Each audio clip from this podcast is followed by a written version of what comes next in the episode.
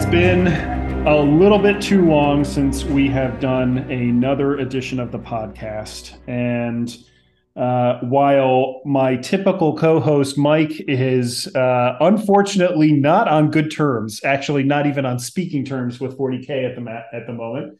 Uh, I have a good friend uh, who has agreed to join uh, to break down the uh, the latest data slate and the last data slate essentially for ninth edition.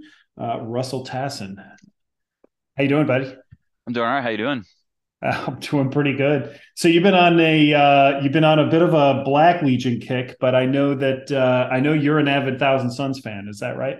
Yes. Yeah. The my two favorite armies, Black Legion and Thousand Sons. And actually, uh, what got me on a Black Legion, it was because of Thousand Sons and how much I like them. I read the uh, Black Legion book and Talons of Horus book. So, you know, that the big, a big part of the founding members of uh, Black Legion are actually uh, Thousand Sons members. So, yep. Iskandar Khayon. Yep. Yes. And yeah.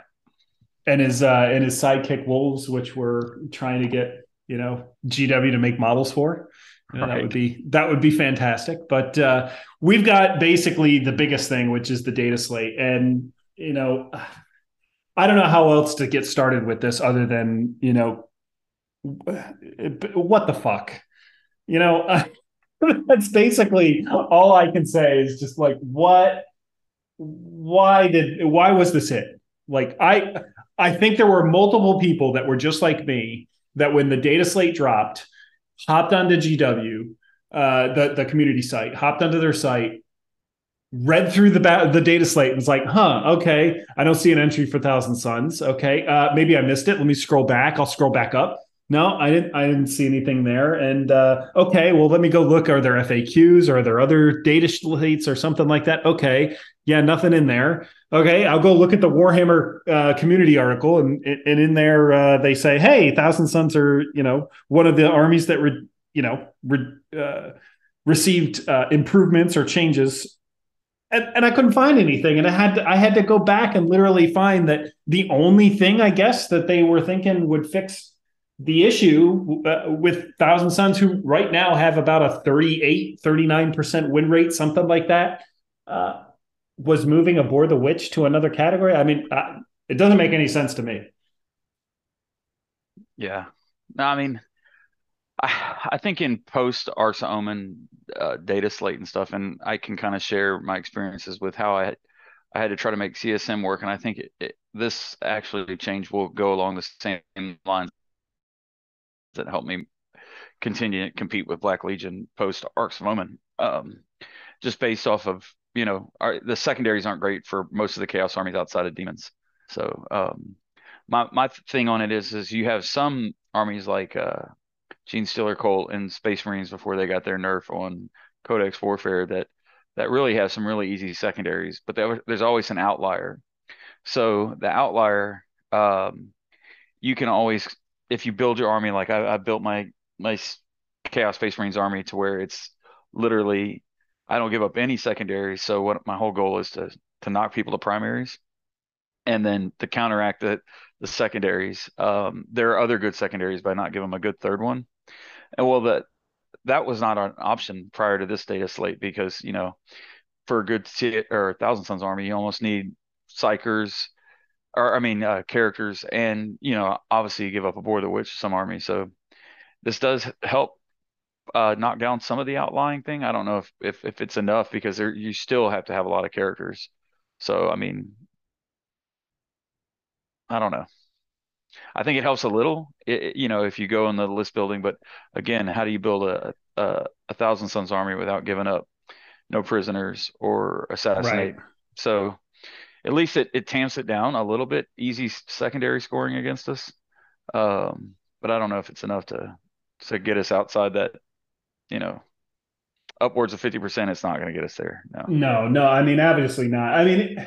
At the end of the day, it'll raise it a little bit because you know the way the way I've heard it explained really well is that you know, generally speaking, Abhor the Witch was just kind of that easy auto take against Thousand Sons as that third secondary. Like every every army has two good secondaries, and then you generally have a third that you're kind of you know, unless you're playing a lucky army, you've got a third that you're just kind of like, okay, I'm not sure what this third is going to be. Um, and then you're just kind of picking the best one you could potentially take in the matchup. And a Abhor the Witch is obviously just something that sticks out. Like, okay, I'm, you know, I've got to kill your stuff, so I'm going to get points for killing your stuff. Sure, I'll take that. Um, but it's definitely not going to raise, you know, like you said, it's not going to raise the army above you know, or even into the range of, I think the window they use is like 45 to 55 is kind of like the, okay, you're in the green zone, you're doing okay. Um, I, I and I and I do think it'll help Grey Knights a lot more than it helps Thousand Sons because Grey Knights, you know, that that was an easy, you know, kill some Grandmaster Dread Knights and and and Draigo and then and then get Abhor the Witch just by killing all those all those units. Where on the other, on the flip side of things, I if you played Thousand Sons enough, you you know that sometimes when people take Abhor the Witch against you, depending on how your build is, it's mm-hmm. it's actually a it's it's actually a positive for you, um, because you can you know with warp time and and bigger units, if you're running bigger units, you can actually deny Abhor the Witch pretty pretty easily with Thousand right. Sons.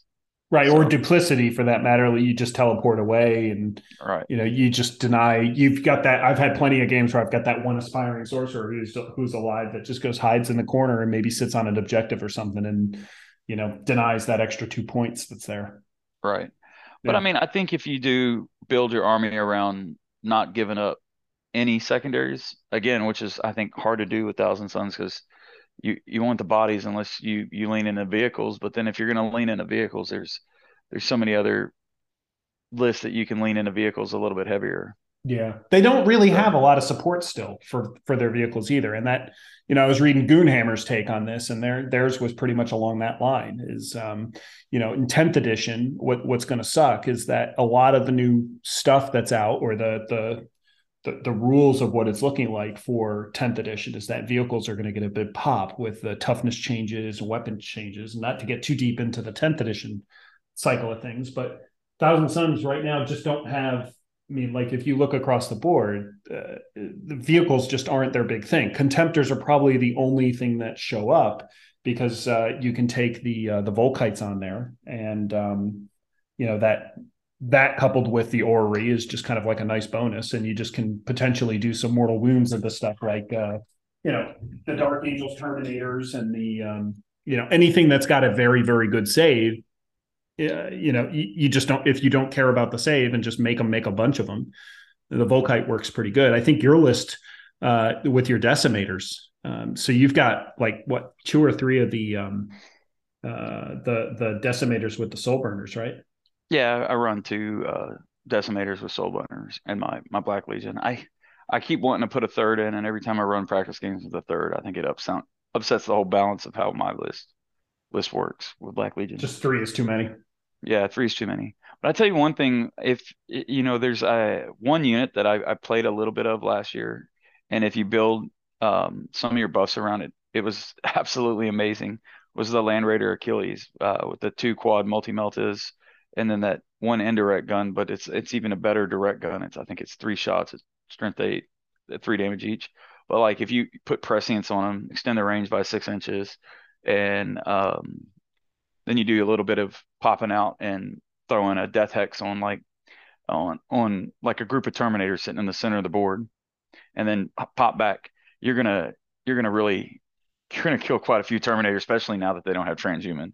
So that that's one one option into a vehicle, I think, because there's some buffs that I mean, extending multi meltas to 30 inches, and then you know, which mm-hmm. also puts the D6 plus two at 15 inches on a Land Raider Achilles. And and and the reason why I say a Land Raider Achilles is because if you're trying to tamp down what other people can take against secondaries and you want to lean into vehicles, Volkite Contemptors, yeah, but I do I do think if you build some buffs and you know into the Land Raider Achilles is actually a really fun unit, mm-hmm. especially if there's going to be a little bit heavier vehicle meta leading up to 10th if in the last couple months of this. Because I, I, do think there is we're going to see more and more vehicles yeah over the next couple months. So what uh, what makes you think uh, the vehicles are going to start showing up a lot? Um, the main reason why is I think um, I think people are going to be looking for a something to get them over the hump that's a little bit easier to play. I think we're going to see a lot more Imperial Knights and and Chaos Knights in the in the coming months, and then then also some some Bash Tour stuff. You know, just because people are going to try to have a little bit of fun towards the end. Okay. Um, and I mean, even even take a take Genestealer Cult. Yeah, they have a they have a ton of uh, light, or I mean, they have a lot of infantry in the list. But you know, I think a lot of the the list that I've seen done done well with Genestealer Cult has you know four or five of the the vehicles in it, and having a Land Raider Achilles to to go pop pop, you know, it isn't isn't terrible. You know, yeah. and you could, I mean, all the buffs are pretty much eligible to go on the Achilles. Um, I, I just think it's it's one fun unit that you can put some infantry in and get some, you know, eight multi melted shots.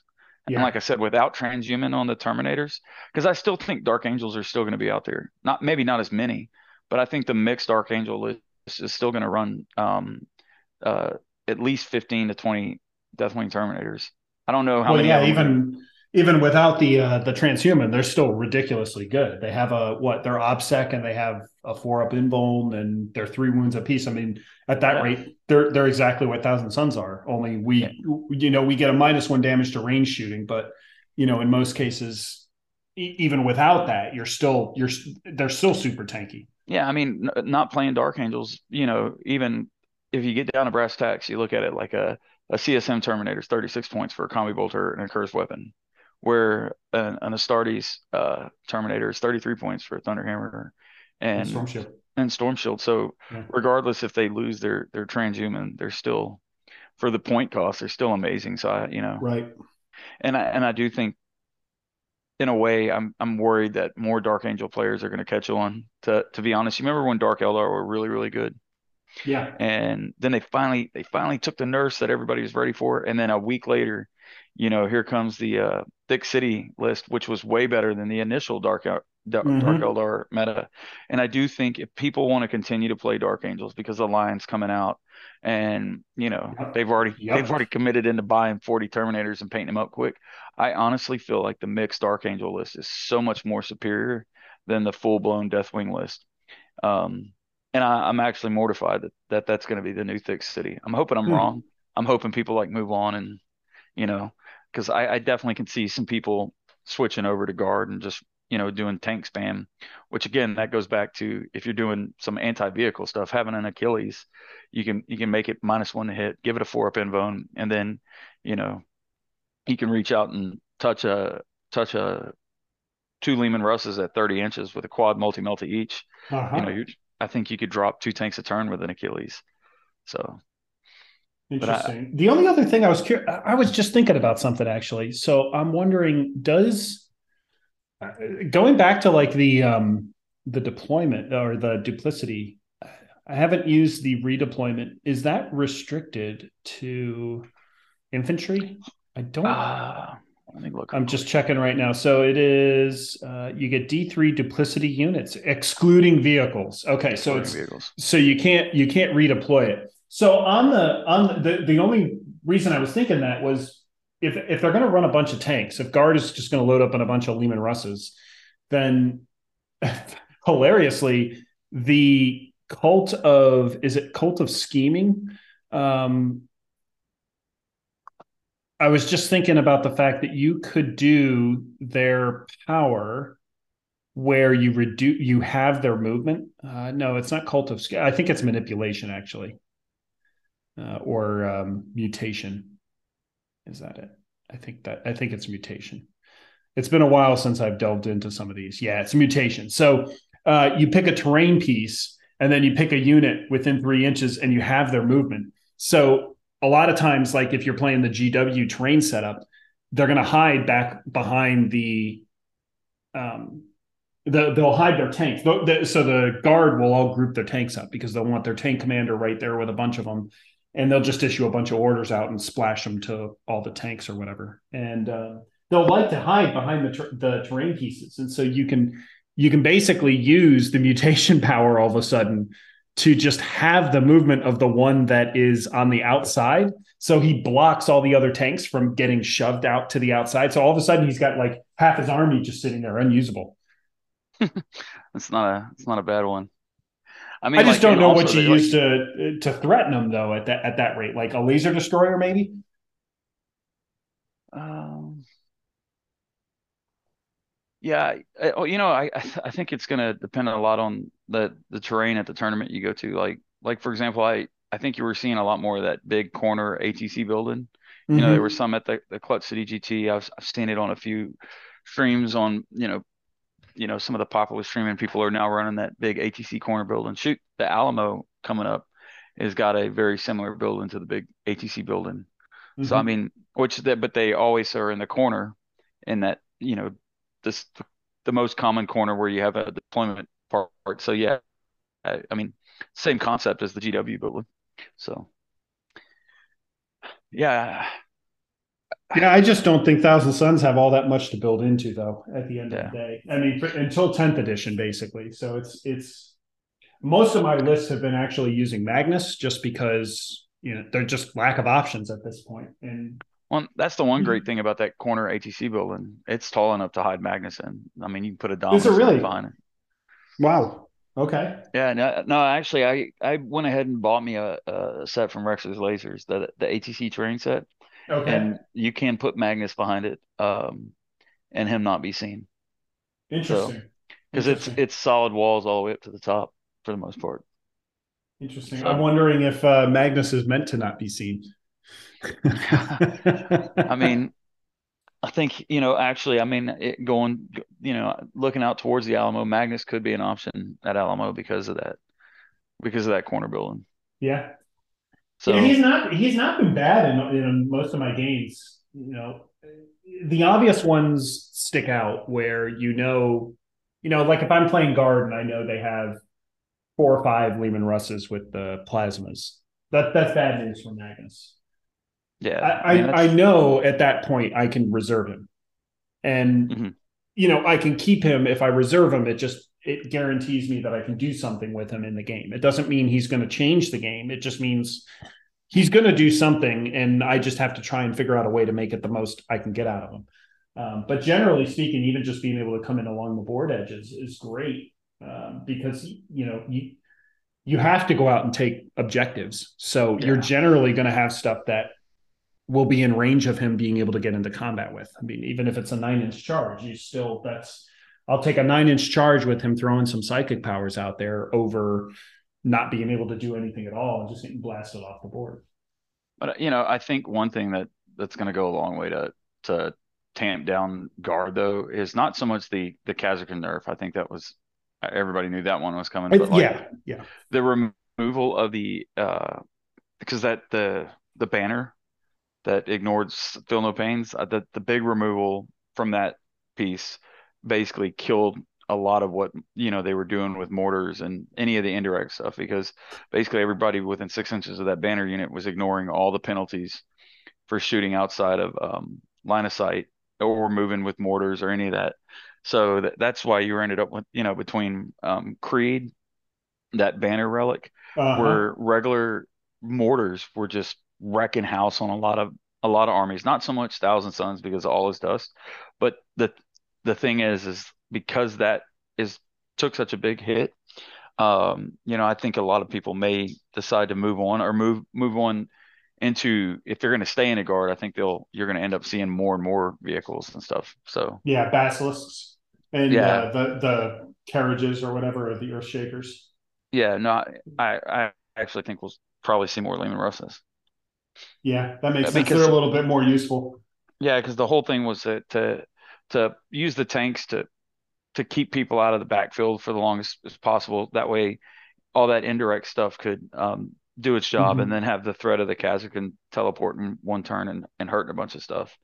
You know, Well, it makes it makes a lot more sense to have something that go out that can go out and take objectives and shoot stuff rather than something that just sits in your backfield and just shoots stuff.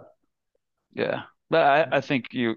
I think you'll see people if the people that stick with guard, I think you know will lean heavier into Leman Russes and the the no the new Rogal Dorn tanks. I, I know a lot of people were turned off to the Rogal Dorn tanks um, early, but I shoot in Denver, the the one guy that got me was that Rogal Dorn tank. When you realize how many wounds that thing has, it's it's that hurts, Yeah. and it and it it basically can operate on its own. You know, I think because you know the whole vehicle squadron thing, they, he can issue himself orders, so it it, it you know, even though it's not a tank commander, it doesn't have to be close to a tank commander to work.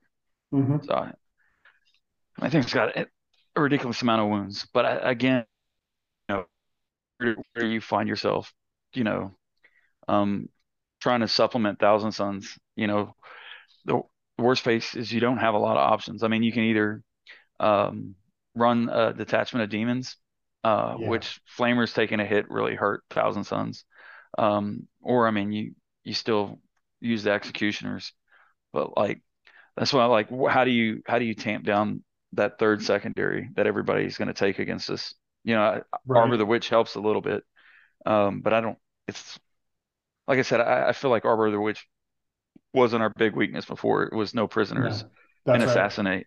So Yeah, but at least now you can't stack. Well, no, you can stack uh, because assassinate is in. Uh, is that in purge? yeah, yeah, yeah. So you purge. can't you can't stack assassinate and and that it was it was you can still stack no prisoners and um, abhor the witch. That that's Yes. the one. That's the one you can still stack together. So yeah, and then you're you're. I don't see a lot of Thousand Sons lists that are trying to go like big units of, of rubric marines, um, in which is going to be interesting because the the way the character rules are looking in for tenth edition, where you can attach to units and everything. I think that is going to try and push you towards bigger units of of rubrics. Uh, Mhm. But with with you know you're you're still going to have that ubiquitous ten Terminators, uh, ten Scarab Occult right now through the rest of 10th edition. And then it's really, I feel like it's whatever else you're trying to do with the list is what you bring. Um, Right. Spawn are still pretty good. Um, rubrics just in general just tend to hold stuff really good. You know, I was I was really intrigued by the thought of the Tzaangor lists that have I, I've heard about people running, um, but I haven't actually seen done.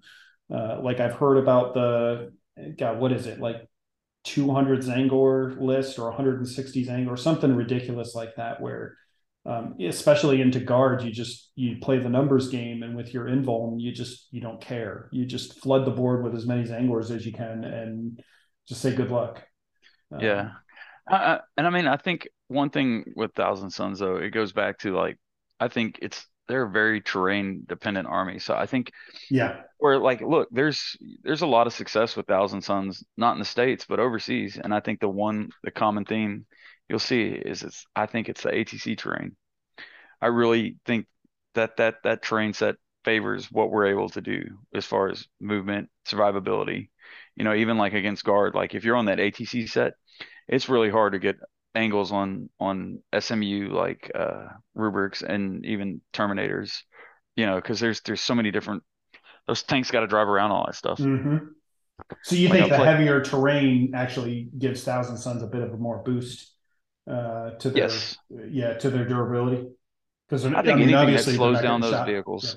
Yeah. I think anything that slows down those vehicles and then lets you hide. Because I don't know if you've seen the ATC train or at least the that that clone set that was used here in Houston um there's I think four of the pieces have big bases on them and then the rest of the pieces have small L bases on them hmm So you're able to get up into those walls um, without actually touching the train.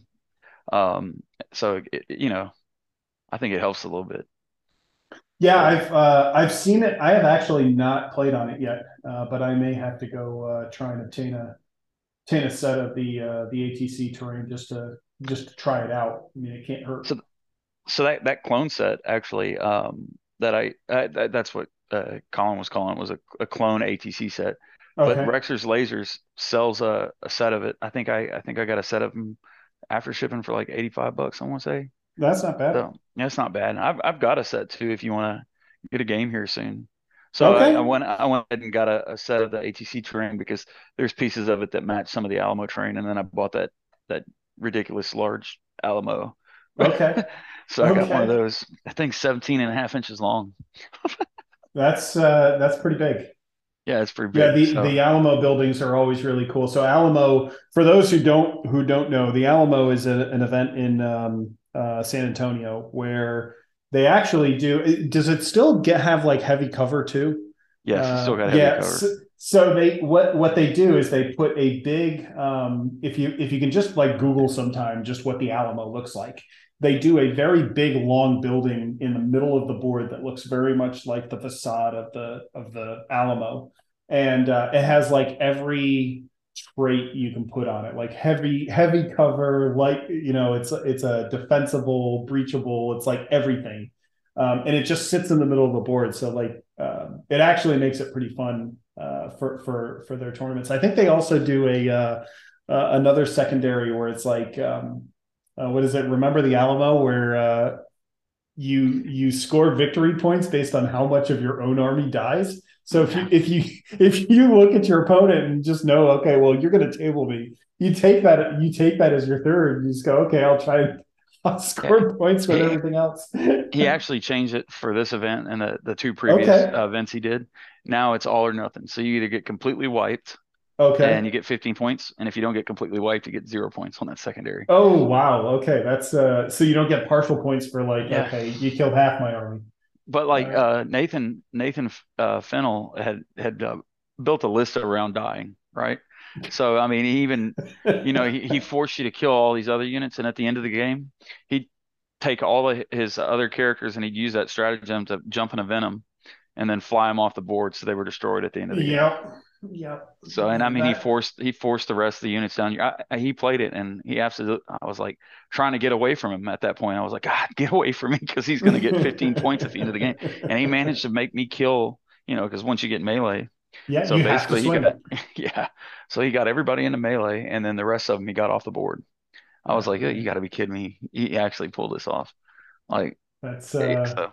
Well, I'm glad they I'm glad they apparently uh, changed it so it's all or nothing now. So um, sounds like they closed the loophole on that. Yeah, but like uh, Thousand Son Terminators, because I actually took uh, Thousand Sons to the the previous Alamo last year, and then uh-huh. I, I, I think it, I was actually I, I was running an Achilles. I was running an Achilles and two breaks of the the Terminators, but those Terminators were like, you know, you super buff them and then send uh-huh. them in, into the center of that Alamo, and it was just so hard to get in there. Well, and yeah, only... because then you have, yeah, I mean, you have heavy cover on top of your, you know, your two up saved already. It's ridiculous. Mm-hmm. And I, and I believe we we had armor contempt at the time. Armor, so like contempt. armor contempt, all is dust, the heavy cover, and then you add all the buffs to it, and then you know they unsuccessfully shoot you off the board, and then, then try to come in there and kill you. And then as soon as they got in the Alamo, now now you all your psychic stuff was able to reach in there and mm-hmm. and delete what was ever coming into the center mm-hmm. of the Alamo. So so some sometimes I think you know you can play into the some of the t- terrain with all his dust. I mean, like take Genestealer Cult for example, and that that that's a secondary inversion that I think can happen. So with Genestealer Cult, I don't know if you saw their their secondary got uh, nerfed Brood Swarm. And so before I don't even like know. You might have to explain it to me because I don't even know Genestealer Cult all that much. So so Brood Swarm, they uh, they're one of the lucky armies that have pretty decent secondaries across the board, right? Um, Brood Swarm was one. It was basically have you got one point. You have more models, not units, models in your own deployment zone, no man's land, and then um, your opponents. And if you had all, basically all the uh, all three points of that, you basically got five points. And it was like you're playing Genestealer Cult and it's model count in the different areas. They're getting like by turn three or four, they already had the 15 on it. Well, now they knocked it back. The most you can score, the basically they took out the first and fifth bullet point of that. The most you can score on that is three points a turn, which you're not going to have more models necessarily in your opponent's uh, deployment zone at least two of the turns. So it went from a guaranteed 15 to I think it's a max of probably like 11 and a 12, unless most unless they're just completely overwhelming you. Um, so I think when you get uh, you, start looking at the secondary, you have to you have to say, all right, I'm going to take that third secondary away from them. I'm going to play the primary game um, with them, which that I, actually I think that's what helps my Black Legion so much is because I, I, completely got rid of the Terminators, and I'm using Legionnaires and Cultists to uh, steal primary points the whole game. And with of course with Abaddon going and, and taking a, a, an objective by himself. Basically, I'm using that Black Legion stratagem that shuts off the. So if you could just touch one Legionnaire's foot on an objective, you can basically take OBSEC from them. So what I what I've done is I've built a whole list around them not scoring secondaries. I think I give up uh, was it seven on Bring It Down, eight on no prisoners. Yeah. The only the only one that I do give up is I've got four characters in the list, but the, the problem with it is is two of the characters rarely even leave the home objective. So yeah, they're they're probably going to kill the prince and Abaddon.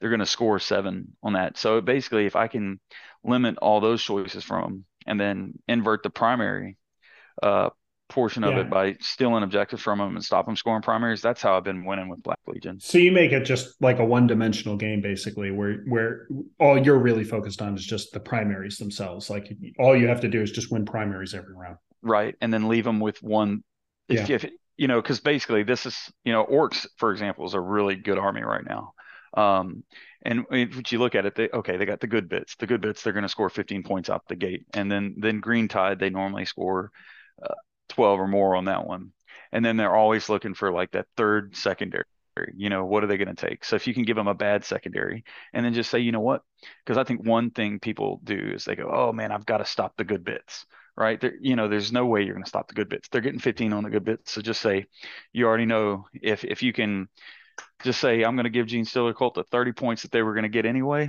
I'm going to give Orcs the 30 points they were going to get anyway. The only way you can beat them at that point is secondary or primary. Mhm. So, and actually, when you like look at Orcs, you think, well, how you how are you going to beat them on primaries?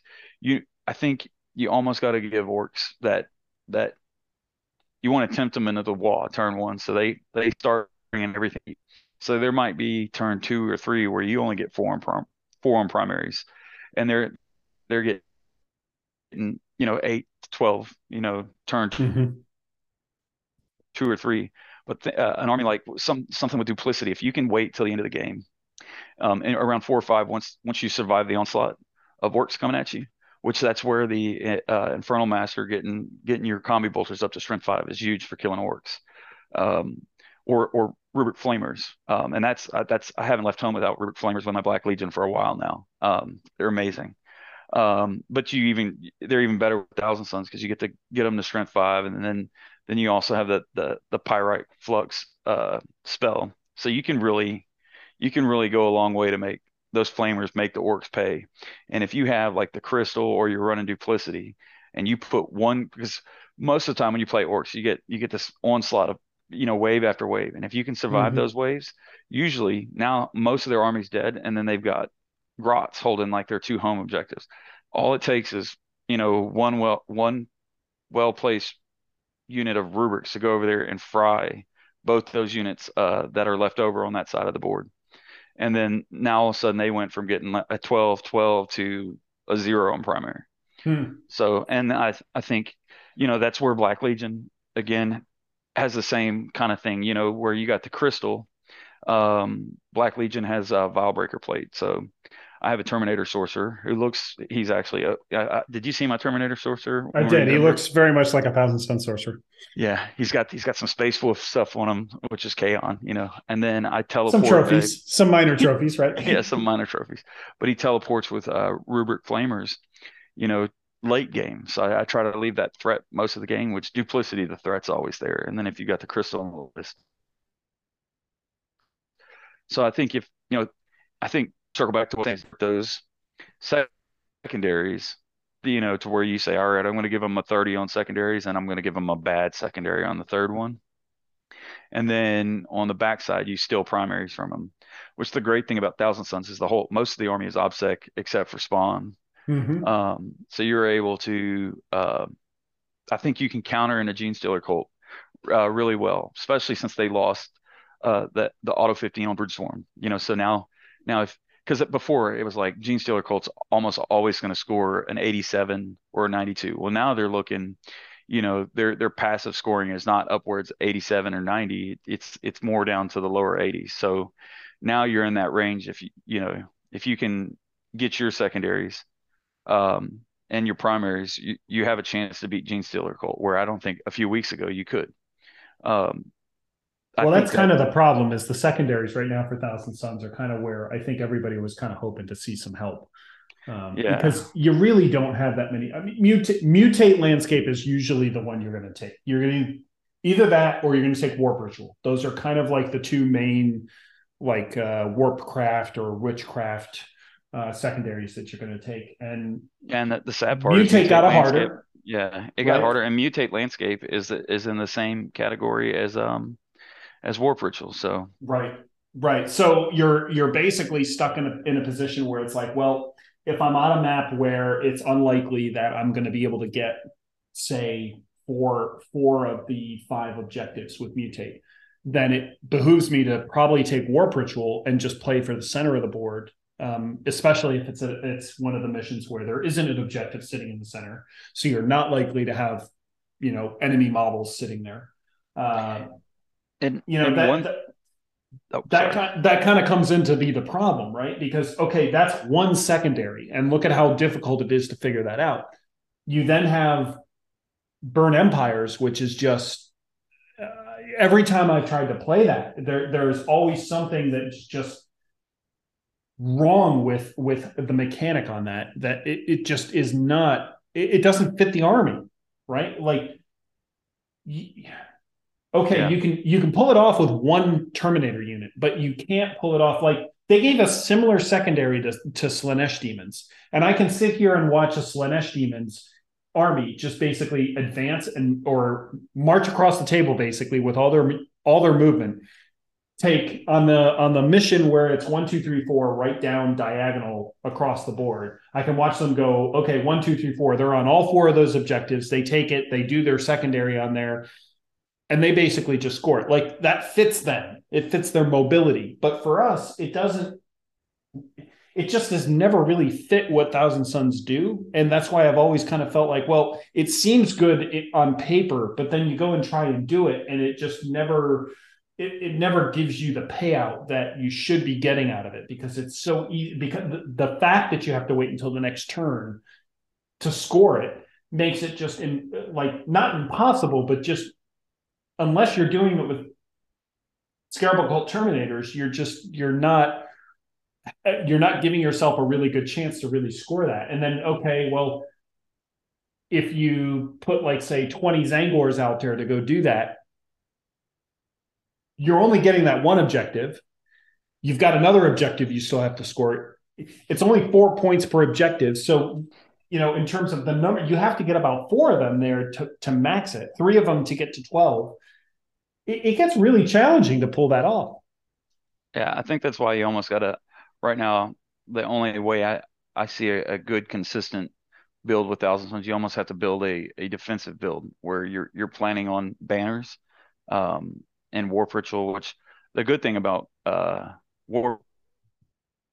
that's why I actually like uh um Cult of Time because you can you can build a psychic phase that's almost or it's super reliable and undeniable through cult of time. So like if Mhm. you if you if you built into to defense right? So you um you're going to do banners and you're going to do um you're to do uh warp ritual and then use use your spells and your warlord trait to get out there do your warp ritual and then have an undeniable way to get back. That's why i do like something like um you, you know the the exalted sorcerer on the disc and also having in those games having Ar- Ahriman on a disc because i like being able to um if you can be defensive most of the game and and and the whole thing is is you you forcing them to come to you and and building your list around s- strong flamers and strong combi bolters you know and then the the little bit of a psychic phase. Like matter of fact most of my my uh, thousand sons list before you know with cult of time was built around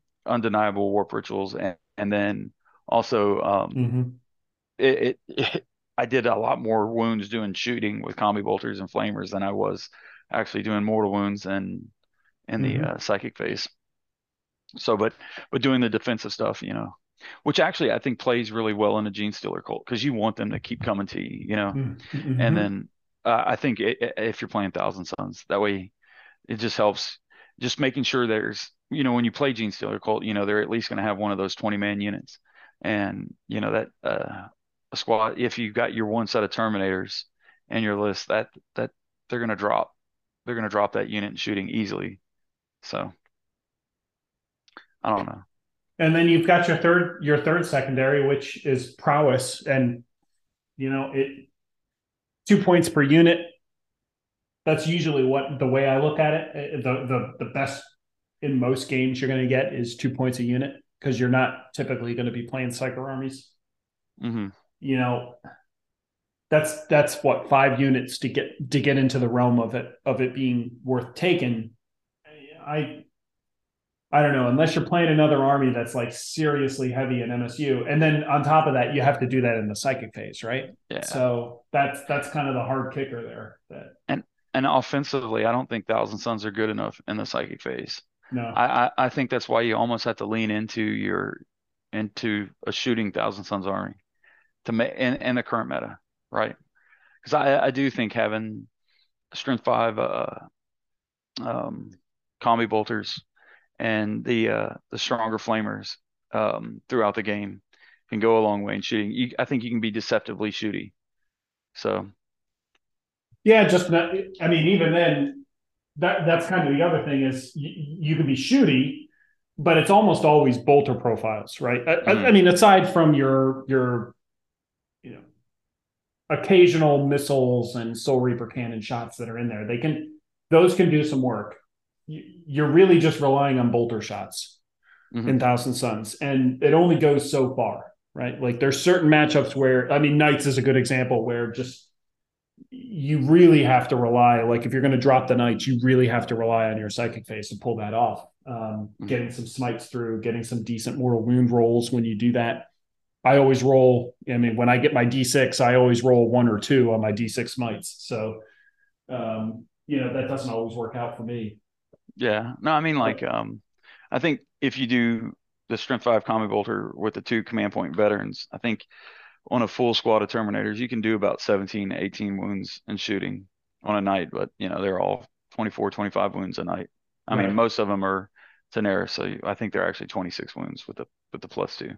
right So so it takes you it takes you some mortal wounds to get through through a big knight, but then you have the rest of the army to deal with as well mhm. and uh and and I, I that's actually where I think I I, I came losing when I was playing them last year. That's where I needed. I was like, what is going to supplement the rest of the shooting? If I'm going to lean into shooting, that way I can have an undeniable uh, mhm. psychic. Basically, that's why I went with time.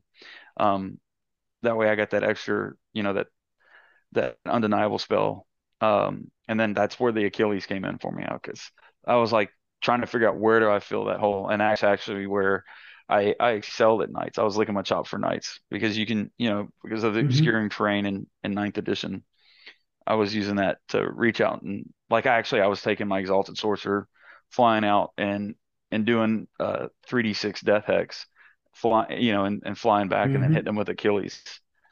So Yeah, I think I was doing something similar with the uh the Leviathan dreadnought Yeah, with the that's uh, ex- that's the actually double where the idea came from. yeah. Was uh when you were running the the double cyclone uh meltas on the uh, Leviathan. yeah. And so I was trying to figure out I didn't the range, you know, the range I mean, because you- yeah. yeah, the range was an issue, but you were extending it six inches, and then that's when it, you know, I think it was actually uh, uh, Georg uh, Bobkov that we were sitting talking about it one night, and he was like, "What, what about an Achilles with all those buffs?" And I was like, yeah. "That is actually a really good idea," and and it it it really did some work. But I I I stayed away from even thinking about doing, and that that's where the secondaries come into play. You know, Mhm. Sorcerer's Press. I mean, if you, if you lean in a shooter, the secondary is off the ta- table. So, Yeah. so basically, the only the only reliable things you have with that play style is raise the banners and um, war for secondary. Yeah, the the only Where other thing I've seen the, the only other thing I've seen people really leaning into is behind enemy lines, and that's where it gets into you know you're souping demons essentially. So you bring in some screamers, and then the streamers have that built-in teleport that lets you just kind of hop across the table, and um, that's kind of the nice thing where where you can you know you you all you need to do is get one unit across the table essentially into into uh, their deployment zone and it doesn't necessarily work super well on corner maps, but it, it'll work good on pretty much all the others. Um, you know, my Alpha Legion list was very similar, where it was uh, it was stacking the Alpha Legion secondary with behind enemy lines, and that was pretty doable if you had you know jetpack units and things that could get in there pretty quick. But Thousand Sons they don't have that, so that's kind of where screamers come in. But unfortunately, the problem with that is is most tournaments are using at least four corner missions out of their six missions. They're Yep. all doing conversion, death and zeal. Um, and then the two, you know, center to corner um, missions as well. And then usually data, data scribe, which is uh, very similar. And Mm-hmm. then every once in a while you have retrieval mission. So I mean that that behind enemy lines also because of the the, the lack of point efficiency I feel like you have with Thousand Sons. You know, you start trying to get in behind enemy lines and you, I think you give away too much. So and then and engage isn't any better because you got to get three inches into that corner now. So, Yep. Yep. So that, that's why I almost feel like you have to say, all right, I've got two decent secondaries that I'm going to plan around. It's going to be banners and Warp Ritual. And then the third secondary, you're, you're going to have to take a bad kill secondary. So the only way to make that bad kill secondary work is to have them have a bad kill secondary. So you want to trade off then, and then you got to figure out how do you stop them from scoring Mhm. 12 on primary, you know. But there's mission like priority targets. You know, you can you can score um 44 on primary without ever leaving your your side of the board. Because prior, priority targets, as long as you can hold your two objectives, you get 11 points per turn. Hmm.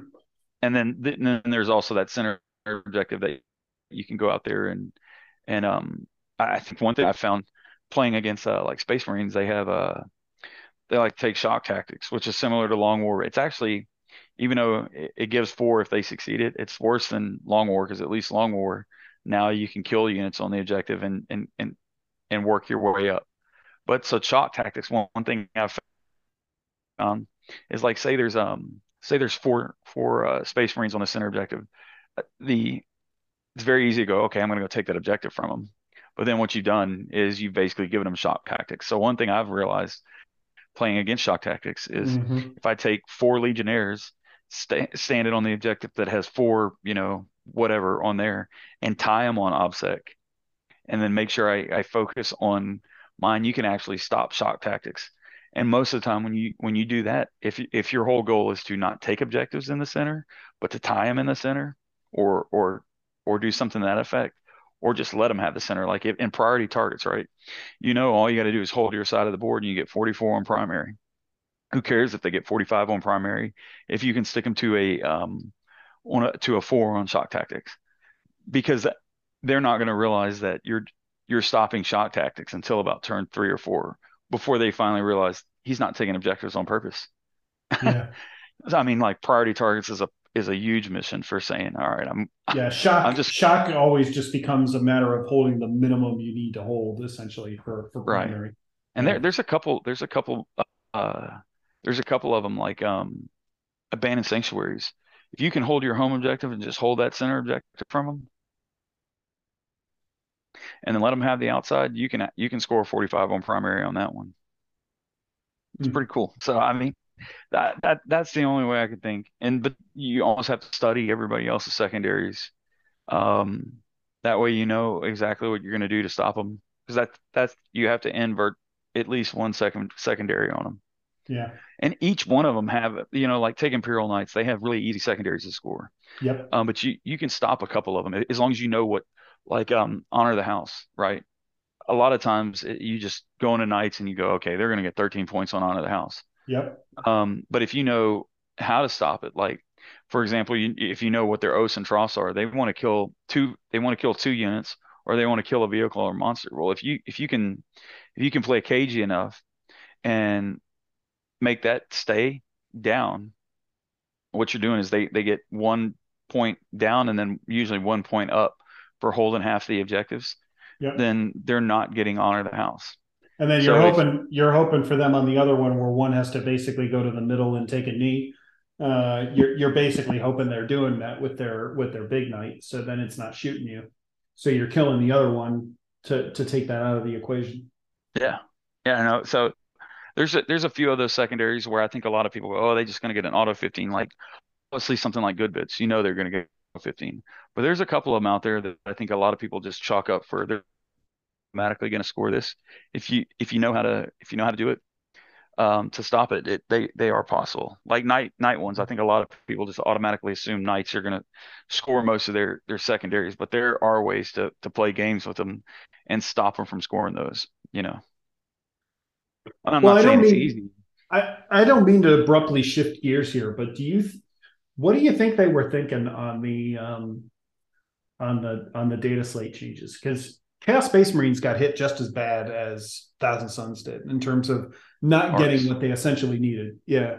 So are they what do you, what do you think they were thinking by making this change? Because the thing I wrestle or I wrestle with is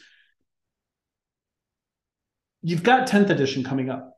Why not just throw some stuff out there? Like throw some armies a bone and let them have something like if it breaks, it breaks. Who cares? You've got three months and then we're in 10th edition. Well, I, I think if you look at the uh, changes that they made in this one, I think they basically just looked at the high high win ratio armies, nerf them without necessarily win ratio or bump. You know, so I mean, I'll be honest. I think the Dark Angel buff was or nerf was kind of did it. I think it was an overcorrection in one spot, but didn't actually address the issue.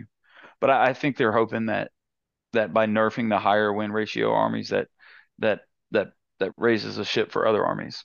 But you know, I don't I don't necessarily think that's going to be the case yeah. in some cases. But I mean, like I do, I, th- I think like a nerf like to the Broodstorm secondary will will tamp down. That changes the equation, not much, but you know, four or five points.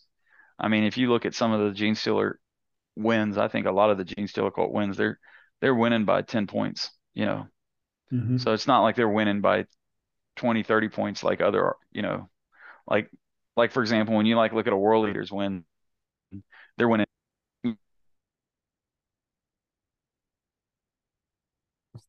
Oh,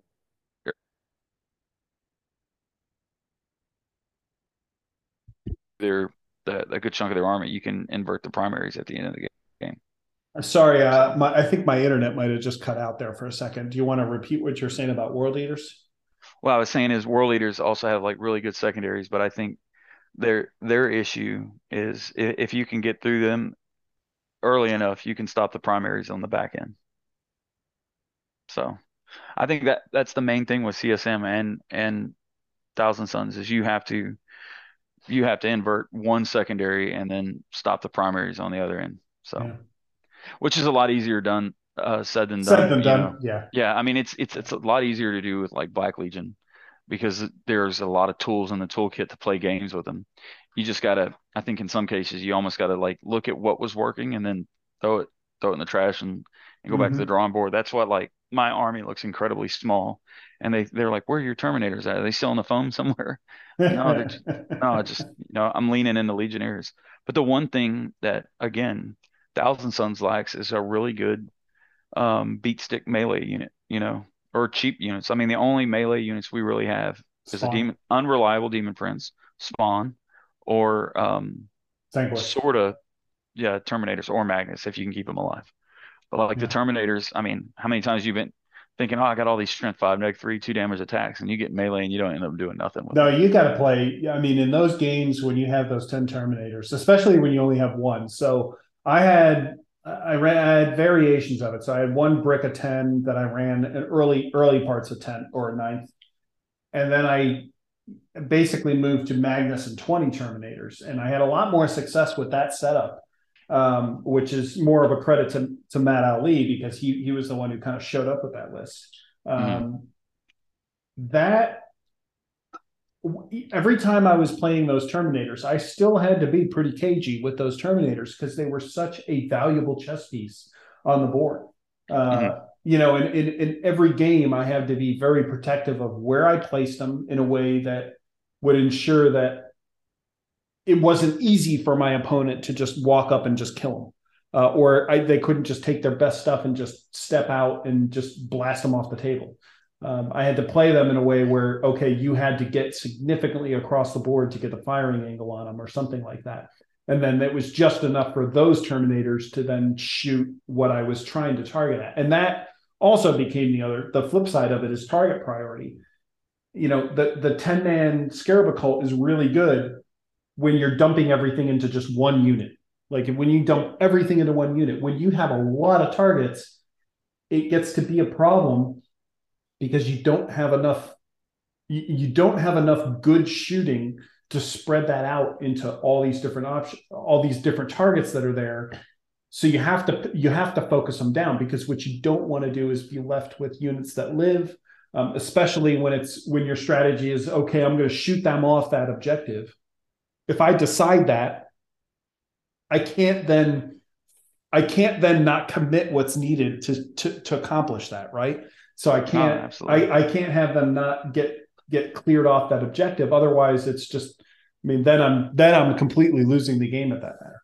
But oh, and and I can I can definitely agree. You know, because I I've been there with exactly where you were talking about. I, I just talking about the last Alamo. Um, I, I was making a pretty good run with my Thousand Sons. Um, but then I think I got to round five and I ended up on stream. I think I was four and zero oh with them. But then I ended up playing Harlequins and I got to the point where I was like going, all right, I'm going to shoot these two Terminators at this group. I'm going to shoot. I mean, I didn't have any. Mm-hmm. I'd run out of tool pieces, and and you know, if I focused them down, they were still going to win on primary. So I almost had to hope for a hat trick. And you know, when you start hoping for dice to to go your way, you're in trouble. Mm-hmm. So, but yeah, I, I can 100 percent agree with that. So I just I just don't know what what Thousand Sons have to really work with right now. I think it really just comes down to just personally, I, I think between now and when 10th comes out, it's just have fun mode, basically. And that might apply to every army, really. Um, I think it's just kind of play the stuff you want to play. Um, I've actually been looking at like putting the Mutalith back on the table. Uh, been trying some of the other cults out just to kind of have some fun with what's left of uh, uh, you know the army in the in the current edition, knowing that you know once tenth arrives, everything's getting blown up, and we know that the psychic phase is going away. So uh, you know, I don't know what that's going to mean for Thousand Sons. Uh, I mean that. Yeah, it's a little, it's a little worrisome. I, am hoping, I'm hoping that we don't go from a bad situation to a worse situation with them. Yeah, it's I interesting because it, it's an opportunity for things to go. They could go south. They could also go very well. I mean, it just is a matter of how do they decide to implement the psychic, psychic phase in tenth edition. I'm sure it's going to look. I'm sure you're going to have a, a couple spells on data sheets saying these are the spells this unit can use. You know, yeah. just like in Thousand Sons, how I mean in Grey Knights, how like certain units have Hammer Hand and other units have this, and you know, mm-hmm. so you know. Well, I, I think it's a good sign that at least with the with the weapon profiles, what they're doing, what they're doing with things like um the uh, what what was it that they introduced where it's like tank killer weapons essentially where you, you wound on a two up against vehicles Oh, like on the chain fist that yeah, which is great because the problem Magnus has had, or the problem Magnus, I'll, I'll throw Mortarion in there and probably Angron as well. The problem they have with their durability is that the stuff that's really good at killing tanks is really good at killing them, and there's no way to really balance that between the two. Like you can't, if you look at ninth edition, there's no way to look at those two and be able to say, okay, these guns only work really good into vehicles, but they don't work really good into these, you know, demonic primarchs. Um, well, and, and I could definitely see a world where, um, you know, Magnus and and and Mortarion and Angron are all looking at T10 to T12, but a lot of those weapons uh, are going to have vehicle and right. that, that that thing, so they might end up being really really tough, and not having the you know chain chain fists aren't going to be good into them where they'll be good into vehicles. Right. So. Exactly. Exactly. And then but I could I, see on the flip side, kind of like what they did in Age of Sigmar with um, the Savage Orcs, where they're they're monster hunters. So you know you can you can do stuff like that where they they do really good into. There could be weapons that are really good into monsters, and it just depends on the meta and what becomes kind of like the the the best solution. That happens every edition. Yeah. Well, and I'm I'm curious to see where they go with terrain. You know, I mean, like like I said, if we start seeing more and more of the ATC style terrain, those those those units like Magnus are going to be at least have somewhere to start on the board. So, and we also don't know what the charge phase looks like neither. Too, you know, like currently fly goes mm-hmm. away in the charge phase. You know that that could change in tenth for fly. You know, Magnus might be able to charge across something like an Alamo in tenth. You know, they haven't said anything about the charge phase yet. So yeah, because you remember, I think it was an early eighth, you could charge through buildings with units that fly. You know, and and back then you think in eighth, there was a point where Magnus was, you know, you could put all the buffs on Magnus. He could charge through terrain, and you, you know, and he's lost all that. So hopefully he gains some toughness back, and and he's able to fly through terrain that that, that also protects him. You know, I'm hoping anyway. So because it is fun to play with Magnus. It is. But it, it, it, but you know, if you if you're being competitive, losing losing something like that, that many points early in a game because you're you playing against Tau and you know at least you can put him in strategic reserves now, but then you're still looking if you're going to get him in combat, you relying on a nine inch charge. I don't know about you, but I don't like to make nine inch charges. I don't either, but sometimes that's what you just that's the that that's the deck of cards you got to go with. Uh, you know, I, I like what I really like doing is just absolutely laying the laying the smackdown on Grey Knight players when uh, when I have Magnus and uh, you know those those three dreadnoughts great. You know i'm just going to play a chess match with magnus versus your dreadnoughts. I'm going to be in range to deny all your powers. I'm going to re-roll and i'm go- i'm going to deny everything. And then uh, you know i was chatting with brad townsend and i think he he, he he, he expressed it very well when he was like you know oh you know kind of kind of emulating what a conversation would look like about ta- explaining your you know how you can deny things like oh i have a uh, I have a 3d6 deny you know? Oh so that's a 3d6 drop two no it's a 3d6 add them all together deny and i can re-roll it and it's you know you just stack all those up together and you it, it's a lot of fun to be able to just absolutely shut down the psychic phase against your opponents. Um, mm-hmm. and it surprises them when they haven't played against magnus before that that you know all of a sudden they're they're trying to do their what is it? Their their rights or whatever it is on on the objectives and they're sitting it's like turn four and they're sitting at like what three points or whatever and it's kind of like yeah the purifying you know, ritual. just don't do that you know we will shut we'll shut it down um, well and purifying so ritual went to a, a warp charge of five in arks so that that one got a little bit harder for him which you know i've been practicing with a guy who's playing gray knights right now and i he has rolled so many fours on purifying ritual it's made me sick for him. So well they did the same to mutate right? Yeah. They they yeah, shifted all of those up one uh, but thousand sons get plus one to cast and right so you still need a four on the table right. which is yeah. Right right. So it's not quite as bad. But i don't know. Yeah, it's I, not as bad. You know if i'm looking back at at thousand sons for for ninth edition i don't think i don't think it was all that bad. I think it was pretty good I, I can't really complain. Aside from where yeah, we're no, at they, right they now, it's good builds. It's it's pretty rough right now because they're paying for sins. They're paying for Tzeentch's sins essentially. Uh, yeah, no, exactly. Yeah. Mm-hmm. Thousand Sons were yeah, not, but I mean, they, uh, they, didn't deserve the nerfs they got, right? Like that. Thousand Sons were not necessarily the problem. It was the fact that Tzeentch demons and flamers were so good they pushed the win rates so high. If you if you were looking at mono Thousand Sons, I think that's a that's a much different animal yeah. that then got nerfed because Thousand Sons and Tzeentch demons were so good. Oh yeah, no, GW tends to overcorrect sometimes. Like, um, mm-hmm. same thing happened to CSM. Like most of C- if you look at you know pre arks, if you looked at most CSM's win rates, they weren't great. But then there was creations of bile. Mm-hmm. So what they did to fix creations of bile, you know, nerfed all of Chaos Space Marines by making a Terminator's 36 point base. And I mean, like all the there were so many nerfs to that creations of bile list that it it bled over into the rest of CSM and it, it's made it really hard. Overall, CSM has been hovering right around 42, 43 percent um, win ratio. Rough. That's terrible. Yeah, and you know and that's because of creation's bile nerf. And I'll, I'll not I hate the Imperium by the way, but I'll say this: like Dark Angel, the Dark Angel's nerf was taking away the the transhuman ability. That wasn't the problem. They've had that all of ninth or all of ninth edition. It was 33 point terminators. You know, I mean, just you know, it's hard to say let's compare apples and oranges, but like 36 point CSM terminators or um 33 point Storm Shield Thunderhammer Terminators. That's the problem, you know. Yeah. yeah. Not much we can do about that. It's it's the yeah. end of the the edition, and they're obviously like, hey, but but they're still go. doing the same pattern. They over they'll take yeah. something and they'll overcorrect it, you know, where and not actually address the real issue. I like, feel like you know, I feel like if you're a Space Marine player, you should basically be really happy at the beginning of the edition because you always are going to be the launch army.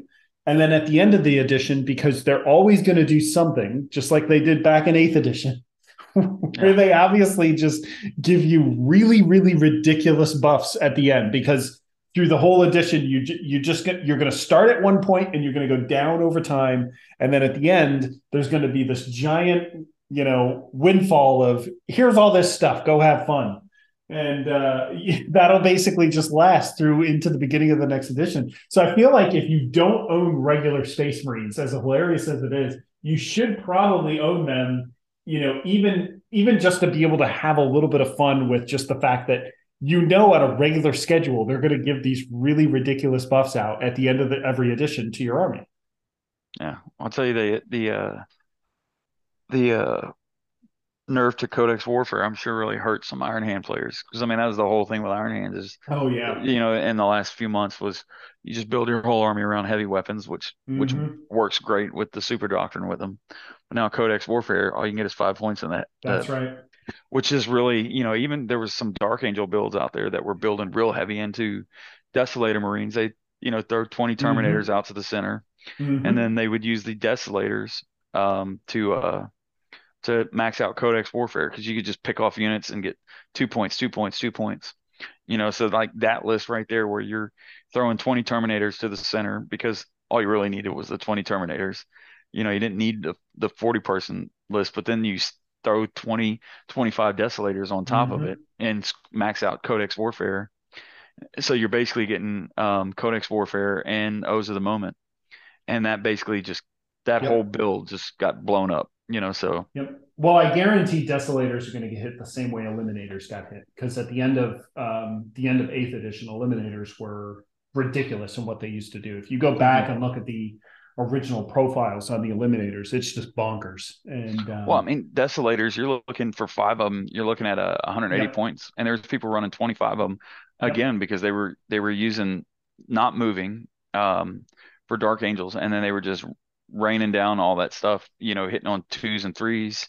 You know, some of the unit would be hitting on twos, and some of the most of the rest of the unit would be hitting on threes and indirect. Um, and they'd stay in the Devastator doctrine and and max out Codex Warfare.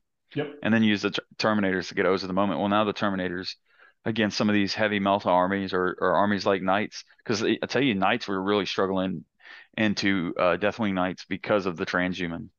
Um, and then you oh, know, yeah, yeah, Absolutely. But so that that's all been inverted. So I would say, you know, even though that there weren't specific buffs, some of the nerfs that did happen, I think will go a long way to help. You know, some armies like CSM and Thousand Sons though, you know, because it, it's going to invert some points, and that's the main thing. Like that was an auto 15 points for Iron Hands, just to kill things with Desolators and other heavy weapons throughout the army, and that that that option's gone. So there's at least that, you know, because you you could take the Tzaangor list, right? But if you played a unit or if you played an army that had 30 desolators or 25 of them in there, that Tzaangor, uh, those Tzaangors would oh, yeah. disappear. Yeah, and now absolutely. I don't, I don't necessarily think they disappear anymore. Now on the flip side, they will the Tzaangors will disappear to a Genestealer cult list pretty fast, you know. So, but I, I do think Brood Swarm that nerf to Brood Swarm is I I like it because that does invert the the secondary game by five or six points. And in a lot of cases, that that that inversion right there makes a big difference. It almost it'll make in some cases they won't even want to take Brood Swarm anymore. Hmm. But then then but you you can force them into it because if you don't have a list that they can take another secondary against you, that's that's great. So I do think that it's the nerfs that are going to help Thousand Sons and not so much the any, that there were any buffs. Yeah, you think everything else is essentially going to get brought down to where Thousand Sons are, so they're going to inevitably yeah, I, be able to crawl themselves up a little bit. Yeah, they'll be able to crawl themselves. Up. I'm not saying Genestealer Cult or Cold or War Leaders. I mean, actually, I kind of did a little tier list, you know, that um, for uh, the upcoming Alamo, and you know, of course, I didn't have Thousand Sons anywhere in that that top eight, but I I, I put Demons, War Leaders, Orks, um, Space Wolves in the, in the top four. Um, that that's all train dependent, but at, at, a you know that tournament like Alamo, that that's huge, and they're the ones that really didn't get didn't get hurt. you know, in this um this round of nerves. So I, I honestly feel like demons are probably the top army from here to 10th. Because well, yeah, they didn't get touched at all. Yeah, because I'm telling you right now, the, the nerf to Codex Warfare was huge, and then the transhuman thing was huge. So, um, yeah, I, I definitely think demons are the ones that came out on top of everything.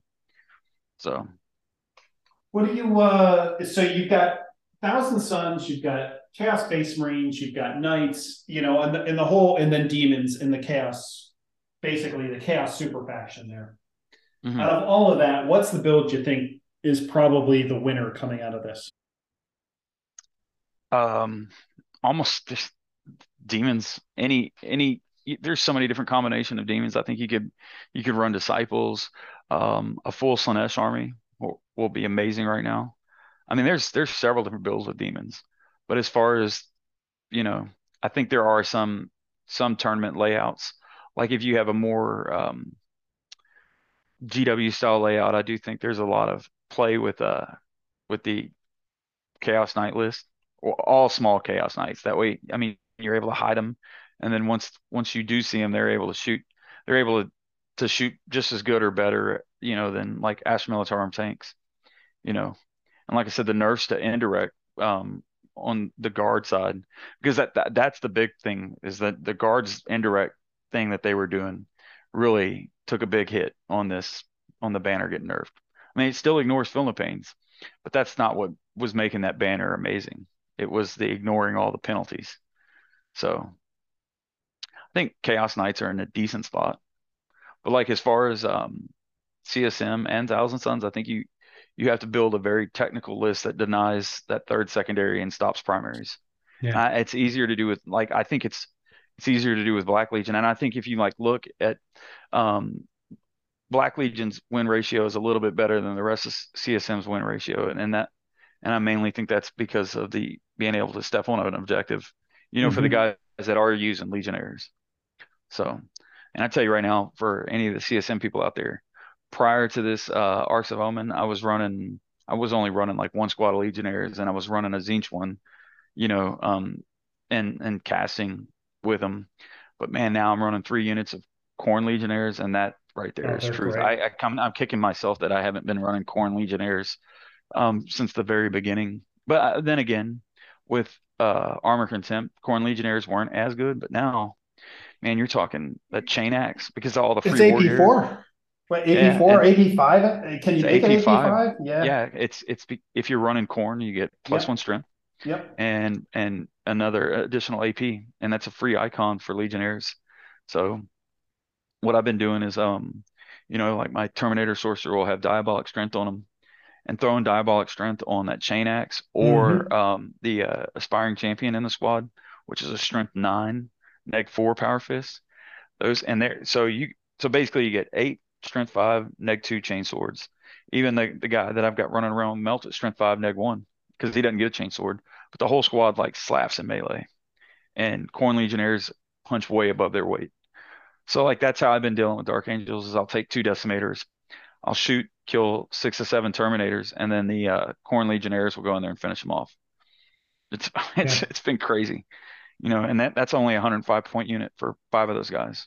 On the so, on the Chaos Space Marine side, have you even looked into things like Land Raiders and and I don't know. I, yeah. Dare I, dare I even suggest like Predators because uh, they redid the profiles on those, and mm-hmm. it's been it's been unfortunate that Thousand Sons haven't been able to enjoy those, uh, the, you know, the kind of the fruits there. The D six plus. So I yeah. do. If there is a really good, you know, of course I play Black Legion, but I actually think Iron Warriors is probably the best CSM faction right now. I just don't think there's a lot of people playing them. But man, a Land Raider um, with all the Iron Warrior buffs is really hard to remove because yeah. you know they, yeah, you know, Armor Contempt went away, so they now they're back to getting reducing neg neg one and neg two weapons, which there is a lot of now because after armor contempt went away, right? A lot of people started putting a lot of neg one and neg two weapons back in their list because they were worthless during armor and contempt days. But now there's a lot of people leaning into them, you know, like um, Genestealer Cult, Space Marines, like all these things. But then you you take Iron Warriors, reducing that AP. So you take something like a Land Raider that's got a two up save, and also you know they like even if you're playing against a psychic army like Grey Knights, you pop the stratagem to ignore uh, mortal wounds on a five up, five up. Land Raider's tough, you know, and mm-hmm. like with Iron Warriors, you you throw ten Plague Marines in there that are toughness five, reduce damage by one, and also with the Iron Warrior buffs, I mean the Iron Warrior traits, pretty good. Yeah, not gonna lie. So I think if if you if you do like Land Raiders, like I'm a big fan of Land Raiders. Obviously, I was pushing an Achilles earlier in the uh in the podcast, but um, telling you uh, just a normal Land Raider with those D6 plus two damage weapons with yeah. the Iron Warrior stratagems and and defensive stuff. That's a that's a tough Land Raider. Hey, you can throw two of the Khorne Legionnaires in there, or the the the Khorne yeah, the the Khorne, Mark of Khorne Legionnaire squads. You can you can carry two of them. It is unfortunate, you know. So I'll echo what I think uh, our friend uh, Georg has has said on multiple occasions. Like it would be great to have the chaos vehicles or even the rhinos and stuff be be set up so that they can carry a squad plus one character because um, yes. it's always been kind of the the downside with them and kind of the nice thing about like your drill is that just by its sheer capacity, it just happens to carry, you know, a, squad plus one or a squad plus two, uh, or yeah, two squads plus yeah. one. But because it's got a 12, a, a yeah. 12, and it doesn't have restrictions. Like, for example, the Rhino has restrictions. You, you mm-hmm. know, you mm-hmm. can't take possessed or terminators in the Rhino, where the drill you can. So, right. Right. It would be great for them to to update some of the the transport capacities on them. Maybe yeah. maybe even give the Land Raider some kind of assault transport rule where you can get out and assault, um, mm-hmm. or you could move, get out and assault, something like that. Yeah, it's built I mean, like for it. The, the drop pod as well. Yeah. I actually considered the uh, there for a short minute. I, I considered the drop pod and uh, for Alamo because the drop pod, you know, a lot of people just automatically think, oh, it's it's once it's on the table, it's dead but there, there's actually ways you can position that drop pod, especially at a, an event like Alamo. Mm-hmm. You can you, you can bring that drop pod in, and then it, it's obscurable because it's a fast attack slot. It's only got eight wounds. It's on a fly base. And it's pretty big. Yep. But if you got something like that Alamo or that ATC train, you can actually get that that drop pod hidden, and he he yeah. does mortal wounds as well. Yeah, he does. So. Actually, what's great is he does his mortal wounds in the movement phase. Very mm-hmm. few things do that, which can free stuff up to be able to like if you're thinking, oh, okay, I've got you locked up in combat or something like that, I can I can get stuff out of combat just by doing more wounds to stuff. Yep. Yeah, no, there's I mean there's there's some fun stuff. I mean, but like I think the only way you're gonna do well with uh Thousand Sons or Chaos Space Marines right now is you got to play a very technical game. And which is which is which is hard to do unless you, you have the time to practice. Like I I, don't, I think the only way to to make these lists work that are these technical lists you gotta you gotta put in at least three games a week. Because when you get into the real games you make you make one mistake and you're you're toast you know? Like especially like if you're you're playing thousand sons i mean you almost got to have i think all your spells lined out before you even go to tournament and the mm-hmm. the order you're going to cast in different situations. And then the, the the redundancies to protect your spells because i mean like if you do the warp ritual thing and you do it out of order and you lose an undeniable spell and all of a sudden your exalted sorcerer that ran out to do warp ritual fails a spell and you don't have the, the cabal points to get him back right. or to not uh, make it undeniable and that's why i think the cult of time one you do the 3d6 cast and the warlord trait that if you roll it mm-hmm. over a nine you're undeniable so your whole goal is to go out there get an undeniable warp ritual with cabal points and then have still have enough cabal points to make sure you you you have a successful warp time, and then that's undeniable from one of your other spells. Mm-hmm. You know, so that that's that's a if you can line it all out, but that's that's so technical to make yeah. that work and not and even then up. even then it's very matchup dependent because you can even mm-hmm. have the perfect plan and go in against you know just an army that you just you didn't consider being something you'd run into even that's what I found with tournaments, Russell, is that you can have you can have your army that is capable of winning the whole event, but if you get matched up with something that is just really good into your army and you didn't consider this, you didn't plan for it, you didn't plan for having to be able to deal with it, it can it can absolutely just kill your entire event for you just because you just you didn't have anything for it. Like you'll just get absolutely tabled. I mean, that happened with my Alpha Legion uh, at Clutch City when I ran into the uh, the Slaanesh list, and it was very similar. Where it's just that was one of the worst losses I think I've ever taken where I had I had absolutely nothing into it. I didn't even consider that I would run into something like that. And uh, when I saw what was happening on the table, it was pretty much like, yeah, no, this is uh, this is going south really fast, and I I don't have any answers for it. And uh, I yeah, think even, even, even, the best prepared army, you you can run into something that that is uh, just you you literally don't have a tool to handle it. Yeah, and I think that Slaanesh list. There's several different versions of Slaanesh list. I mean, there's so many different builds with Slaanesh. Um, their biggest counter was, I think, Desolator Marines, and because of the nerf to Codex Warfare and how many points those uh, Desolators cost, I think it that that being removed, the amount of Desolators and Codex Warfare list builds that you're going to see out there going away only helps us on this list even more. I mean, uh, there's there's yeah. so many different ways. I mean, like the you know the uh the harp, the infernal enrapturess, she has warp locus. Yep. So you can take uh uh the greater demon from Slaanesh and Be'lakor out, and then you you fill the rest of the list in with demonettes or um or the uh, seekers. I mean, there's there's so many different Slaanesh builds right now, and I think with this, this the the nerfs that came in the data slate only helps that list so much more. So I mean, if you got if you got a lot of Slaanesh demons, you're in a really good spot. You grab that Infernal Enrapturess with Warp Locus and have fun.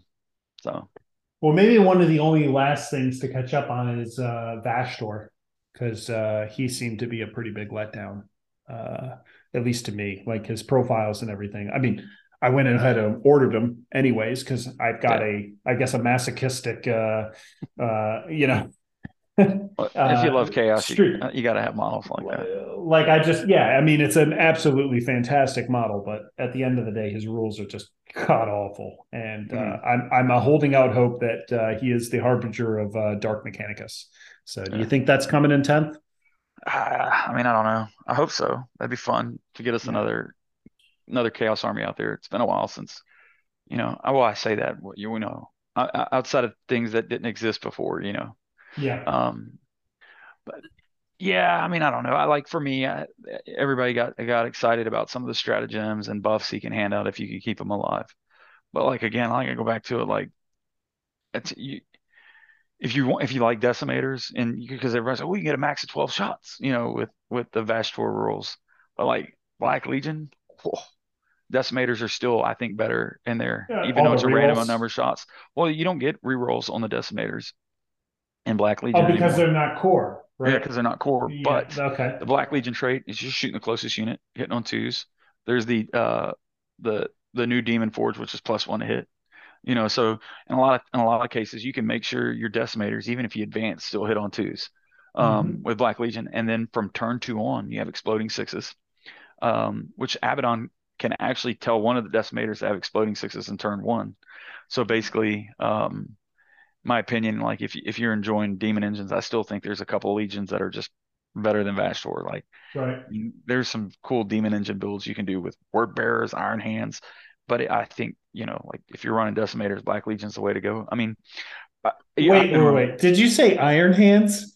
Or did I you mean Iron Warriors? I meant Iron Warriors. um, I got Codex Warfare in my mind. Um, I caught that. so, but like you take decimators. If if you look, I've been running decimators for the last you know three four years. Um, yep. Like I won when I won Warzone Houston, I had one on the list because, but then I, I it was only worth running one because you could only Demon Forge one.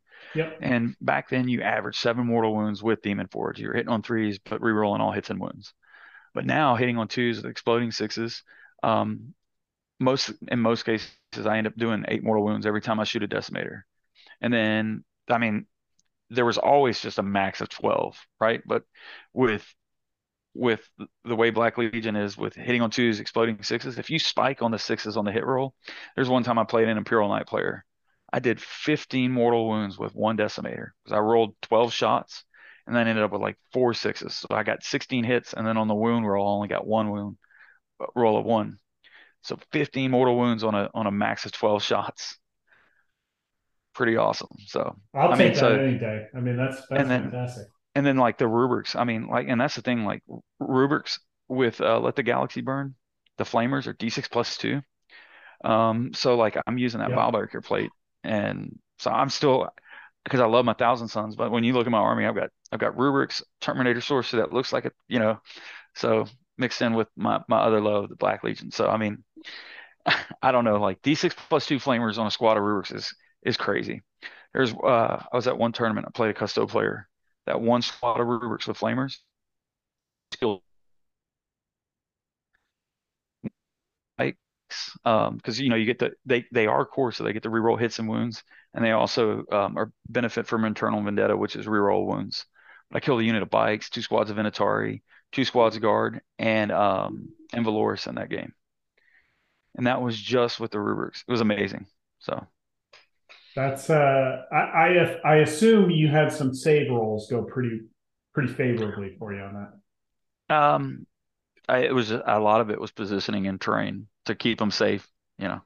Okay. And then, you know, I was my my Terminator sorcerer was putting well, Skeins of Fate on them at the same time. Yeah, I was thinking more for the custodes themselves. The, the fact that all those AP two shots are getting through. That's just, well, you're eventually getting you're well, getting stuff to fail, better. right? They're actually easier to kill than dark dark angels with the storm shields because the dark angels storm shields is neg two that or, reduces it by or they get plus one of their saving throw from the storm shields where custodes you know, that's putting them at a four up invuln.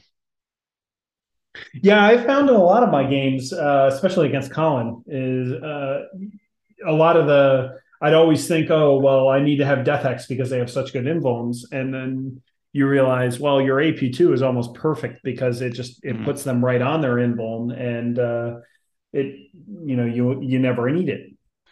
Well, and because of Let the Galaxy, it's just into a, a unit of uh, you know, like a, a three man unit of a uh, guard. That's actually one time I'd split split my rubrics up. You know, I was running ten at the time. I put um, reroll hits and wounds, which the hit didn't matter, but the wound roll. I took five at one squad of guard and five at another squad of guard. You think about it, D6 plus two, and you're you're rolling ten rubrics with flamers. If you rolled 10 ones, you still got 30 shots. And if you're rerolling all the wounds, it's I mean it, it's they're set up perfect for killing custodes. Yeah, that's pretty good. Yeah. So well, because I mean, you give them you give them 20 saves to make, they're gonna they're gonna make, you know, even if they make half of them, that's a dead squad. Yeah, I guess the math works out for that then. Mm-hmm. Yeah, but that that's because I let the galaxy burn. Now, the way it works, you don't get an invuln on those those rubrics because that's a thousand sons straight. Um, but you still have Skeins of Fate, and you can give them a four up invuln, which they they have built in because they have the Mark of Tzeentch. Mm-hmm. And the other thing about running rubrics, um, which is better than running, you know, the uh, the book on a Legionnaire squad, is that you only have three spells you can pick from with that book on a Legionnaire squad, where you get all six spells with the squad of rubrics plus Skeins of Fate. Well, so, I'll tell you what, Skeins of Fate is actually a sneaky spell. I've, I've won games basically just on the backs of that spell. Uh, oh, yeah. Where my, where my five man uh, Raptor squad was able to run up the board, throw a four up invuln on it, and then from there it just survived stuff it shouldn't have been able to survive. Mm-hmm. Yeah, Skeins of Fate is probably, or at least for CSM, is probably the best, one of the best spells. I mean, with Thousand Sons, that putting a four up bone on any unit is great. Whether you're putting it on, like I was, you know, the Achilles or you're putting it on Chaos Spawn. Like I saw you very be real successful putting that four up bone on a squad of uh, five possessed. I remember me and you had a game at an RTT, yep. and I, you know, I was like, I, I, had all this stuff that I was getting ready to dump into these spawn, and then then I, I was going to transition onto another target, and I spent my entire turn shooting at five spawn. And I still didn't kill him. I remember looking at you going, Are you kidding me? I just shot an entire army into five spawn and didn't kill him because you had yep. super buffed those spawn. Yep, the minus one to hit and the four up invuln, you know, it gets sneaky, especially when they're T five spawn. You know, you're mm-hmm. you're not wounded on twos if you if you're using really good stuff. You're wounded on threes or even then fours. Yeah, so it, uh, it gets pretty sneaky pretty quick. No, it, it, does. So I, I, I did enjoy that game. I, I yeah. think me and you had we we were like we got to play two games in tournaments like a month apart. One at a GT, yeah. And that's where you, that's actually where I got the idea, you know, to go to an Achilles because I was trying to just build on your, um, the your Leviathan, Leviathan idea. Because yeah. the Leviathan, you had a random number of shots, you know? Yeah. So I, I was just I I actually had really really good results with that Leviathan. The the the number of shots, you know, as much as it was random, maybe it was just luck that I would just always end up with a number of shots that was uh, good enough where you're D6 into D6 in terms of D6 shots, D6 damage. It was good enough where I actually at uh, at New Orleans that year I had that Leviathan tank shots from two big knights, um, survive both, kill one of the big knights, nearly kill the second big knight, and then finally collapse. And the knight player was just kind of like throwing his hands up, like, how the hell does that thing still survive? You know, it, it just mm-hmm. it just goes on and on and on and doesn't die. Um, but the the melta shots were just good enough where you're going to eventually fail a shot, and at D6 plus two, I'm event, I'm going to get a good amount of damage through. Um, and for what, like 240 points, 250 points, something like that. I mean, it's not cheap, mm-hmm. but yeah, it's well, pretty good compared to the other options you have. Yep. No, it's it's great. And I mean, you know, train dependent. That that's ultimately why I ended up throwing the Achilles because it it's just a little bit more range and almost as hard to kill, if not harder in some cases. But like, you know, remember, doesn't the uh, doesn't the uh, Contemptor have a uh, a Melta option where it's like four? Uh, I'm pretty sure it does. It well, the, a, the, uh, the Contemptor, I think you can get a multi Melta. Yeah, yeah, which will, which will get you four shots per contemptor, right? Because it's two I shots. Don't I don't know if you can double multi melta. Yeah, I can't remember. Yeah. Well, maybe yeah, yeah you can. So you get you can. Yeah, so you'll get four shots on the multi melta. So it'll be uh, forty. So it'll be 180 points for the for the contemptor at that point. Mm-hmm. Uh, but you'll get four melta shots off of it. But the key is it'll be core. So you'll get re-roll to hits uh, or re-rolls, re-rolls depending on how you want to do it uh, with your, mm-hmm. um, you know, sorcerers or whoever's nearby. Yeah. No, I, I do think there maybe be be some shooting builds that are or focus more on defensive. I mean, so that's why I think banners and warp ritual, you know. But I'm I'm a big fan of uh, Cult of Time. That you know that that's yeah. I always end up back at Cult of Time. I you know I've tried duplicity out and I, well, I've tried them all out, but I, I think ultimately, you know, Cult of Time is my favorite. So I've been I've been toying lately with uh, going full mortal wound output and trying to see if I can make the build work. Where um, I mathed out that I could I could potentially get about twenty five mortal wounds a turn wow. out of it, uh, and that's what that's assuming you've got other stuff. Like if I'm hitting you with cult of magic and then I'm duplicating the spell and then I'm getting off the all the other spells in terms of smites and other damage output that they have. I can I can get quite a bit of mortal wounds out from it, but your stuff has to be exposed. Um, you know, smite, smite wise, um, you have to you don't have to have feel no pain. Um, things things that would shut that down, denies, you know, all, all, those kinds of things that would be bad into like a mortal wound build. Um, and then you lose all the mobility of duplicity. Um, but what I'm finding in most of my games is that I don't really need it. Um. And I actually, the funny part is, I learned that off of the Chaos Space Marine, playing just basically taking a break from Thousand Sons, playing Chaos Space Marines for a bit, and realizing, you know what? I actually think I can apply what I'm doing with Chaos Space Marines to Thousand Sons and actually play them a little bit more just statically, like not relying on warp time or teleports or anything like that. And I can just focus on mortal wound output and absolutely just control certain portions of the table, which are just enough to be able to control primary on objectives. And uh, the mortal wound output so far has been uh, really, really good. Mm-hmm. So, yeah, and then I mean, and then you go you go that direction. And if you build around it, you can also I like using like an exalted sorcerer to try to to uh incubal points to using just firestorm to kill linchpin units. You know, I think. Oh yeah, oh yeah. Like being absolutely. able to like when you play Harlequins to be able to to just snipe a a Shadowseer with Tzeentch's firestorm. you know, actually, actually, the funniest thing I found is um, we have a spell called Psychic Stalk, and uh, Beasts of Nurgle have been a big thing on demon players. And I have found that Psychic Stalk is actually a hilarious spell into psych- uh, into beasts because beasts fall very specifically into the category where it is very good for Psychic stock to target. Where I think all it is is you roll two d six and you just have to beat. I think I think it's their leadership mm-hmm. uh, that you have to beat on two d six, and I want to say like Beast's leadership is like a seven or something like that. So you only have to roll like an eight or a nine. It's, so like if you think of it like a nine inch charge, but you kill a beast just like that off of a psychic power, it's just dead. And then if you're playing an army where they've loaded up on beasts, you just okay, I'll copy the power and try it again. And I've had games where I've killed just with psychic stock, I've killed like three or four beasts in a turn, just rolling rolling hot on my uh, on my leadership test. Yeah, it's also good against things like uh, when when Tyranids were real big. There, a lot of their stuff has low leadership. Like I've killed Carnifexes with a uh, psychic stock before. Oh, I didn't even think about that. That's kind of yeah. Awesome. I think the Carnifex leadership is like leadership six or seven. Yep. So you can yep. really spike that one and just say, all right, pick up that Carnifex in one spell. yeah. Wait, what? yeah, exactly. So no, psychic stock's fun. You know, against armies like, I mean, Orks, demons, um, and and Tyranids. It's a lot. Yeah, anything that's got a lot of wounds isn't a what isn't a monster or vehicle, and uh, has a relatively I don't know I don't know how to explain it in mediocre oh, that's leadership. Right. Mm-hmm because you can't you can't put it. Oh, that's monsters. right. You can't you can't do it. What was what spell am I thinking about that you could snipe a a Carnifex with? That's well, it's not. Is the Carnifex a monster?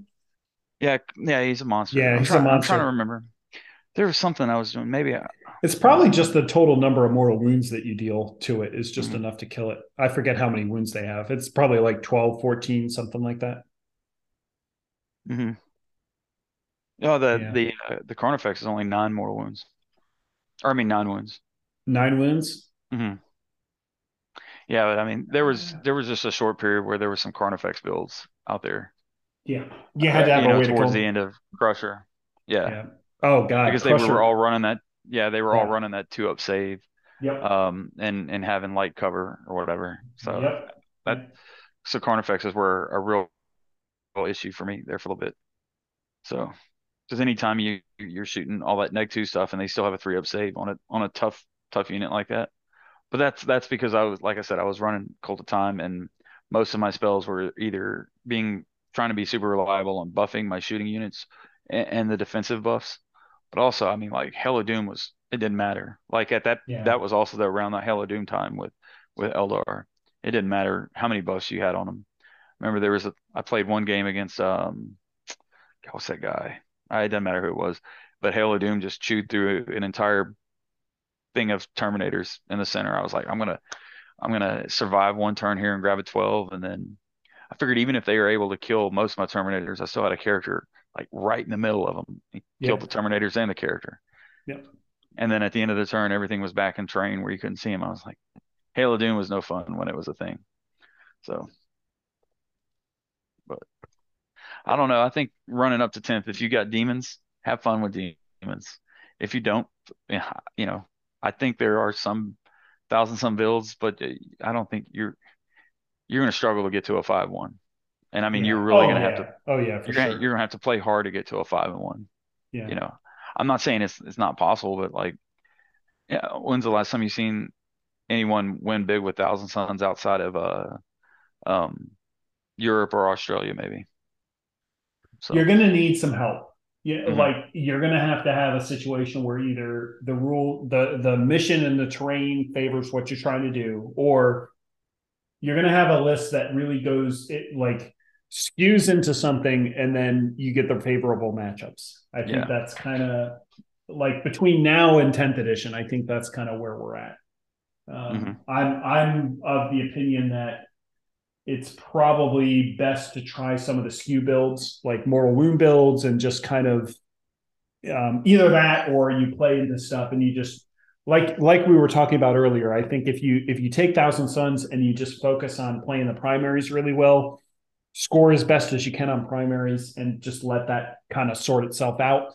That's probably, I think, 95, 90% of the of the scenario for you to get a win. Um, mm-hmm. Outside of that, that 10% I think is just out of your control. Um, like yeah. if you if you end up just being, you know, unlucky enough to to match up against, you know, bad armies, you're you're there's only so much you can do. And, yeah, uh, I know. Yeah. I honestly don't know how you you can play against an army like Slaanesh Slaanesh demons, especially That's if they're real bad. especially, yeah. I mean, if they got the right build, I mean, they're going to be all over you so quick that it, it's not going to matter. Now, been... obviously, you know, your combi bolters and them being, you know, if they're running the heavy demonette list, all is dust will help you some. So, well, one of the I mean, things I think, yeah, one of the things I've been very, very adamant on is the fact that Thousand Sons play very poorly into um, hyper aggressive armies. So things like Custodes bikers, Slaanesh, um, stuff like that, they they just generally play very badly into those armies because what we were talking about in terms of melee, you don't typically have um, very many options from a melee standpoint. And the the problem with that is that you don't get to dictate who they get into combat with and what the what the scenario what the parameters are in in terms of the combat that they go into so you can have you can you can make the claim and say look that uh, chaos spawn and thousand sons are really really good. That's great.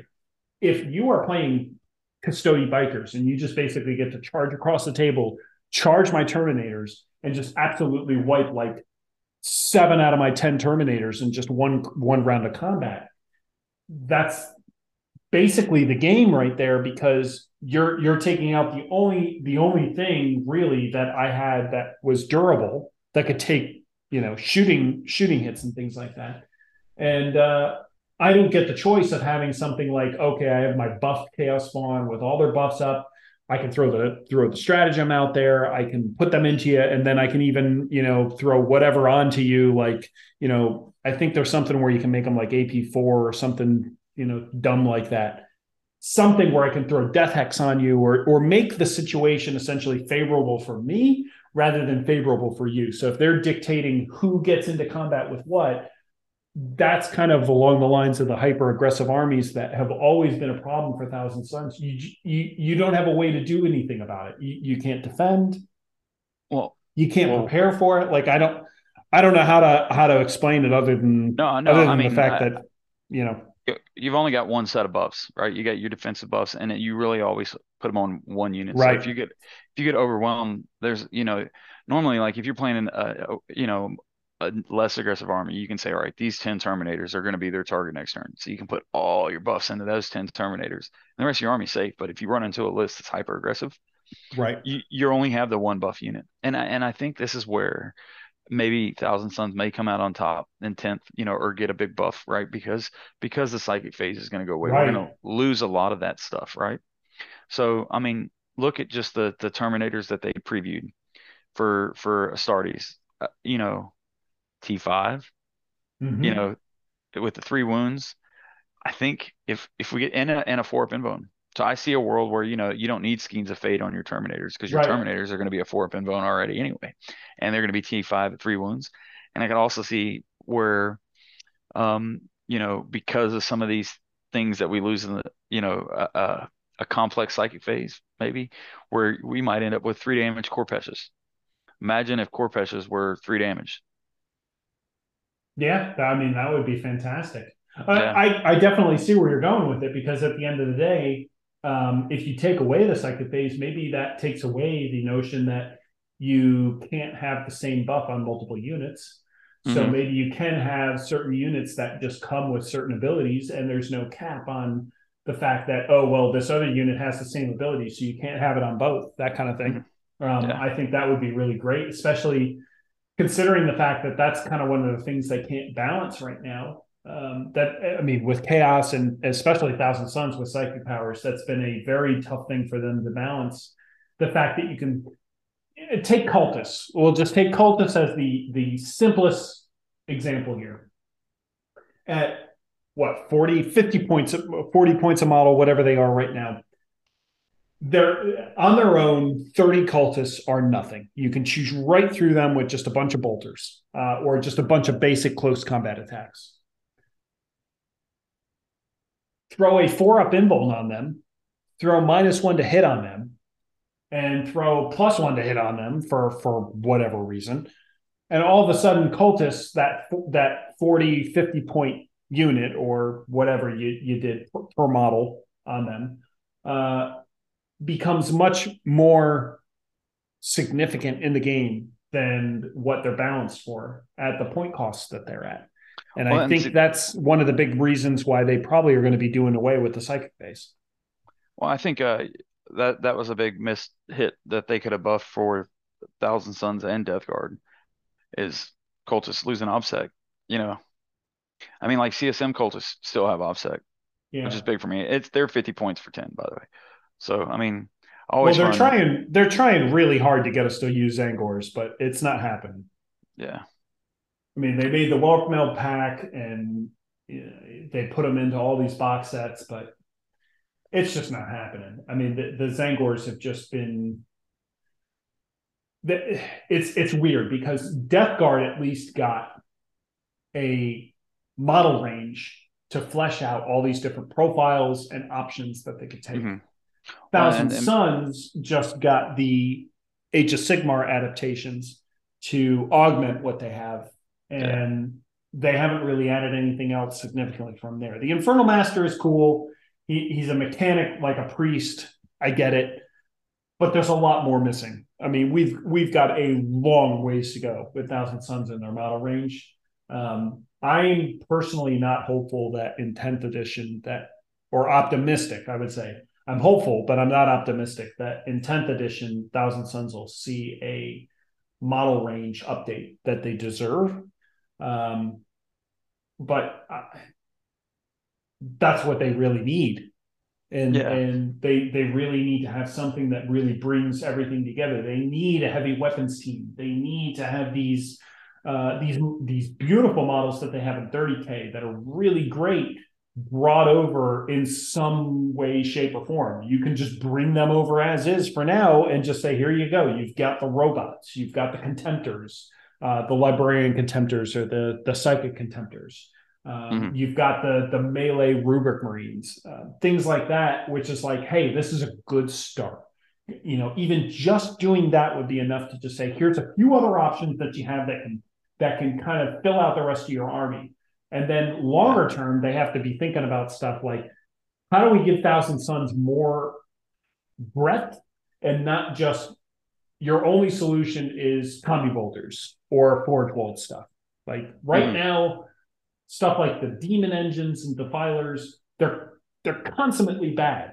They're awful. That like their their profiles are just never in a in a place where anybody really wants to take them uh, across any army and that barring the the soul burners, right? Bar, barring those, right?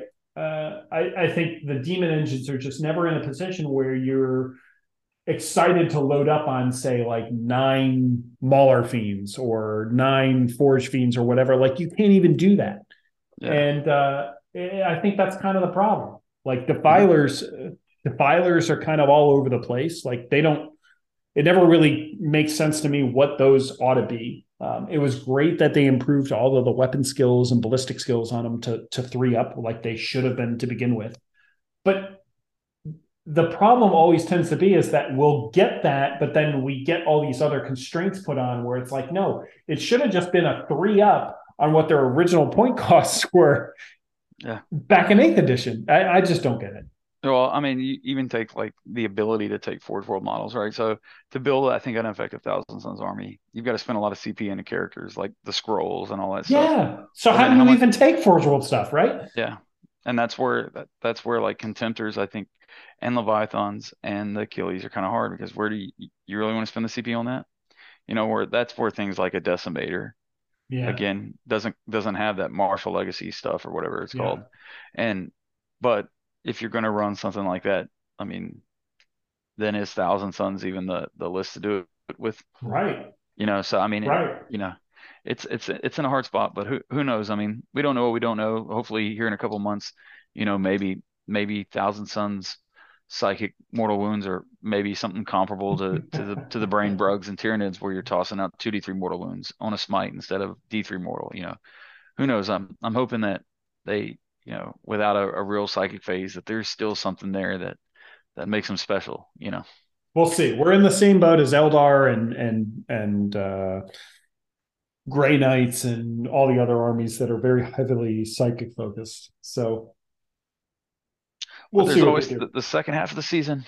you know, after after tenth rolls, you got another six months of the ITC season to to to hopefully do something. Hey, I mean, eighth edition. You know. Eighth edition was fun. I mean, when they did the indexes at first, it was fun, and yeah. uh, you know, it was a good time where everybody was trying to feel everything out, the new rules, and I feel like that's kind of what we're headed for is a phase of the game where a couple armies have their codex and everybody else is just kind of figuring out the new rules and figuring out how things work and we go from there yeah well I, am I'm, I'm looking forward to it i'm cautiously yeah. optimistic likewise so. likewise so um, well we have a tradition on the podcast it's uh it basically at the very end uh you know it's just a kind of a explanation of the already known that everybody else should already known. Um, and so we like to just say Magnus did nothing wrong.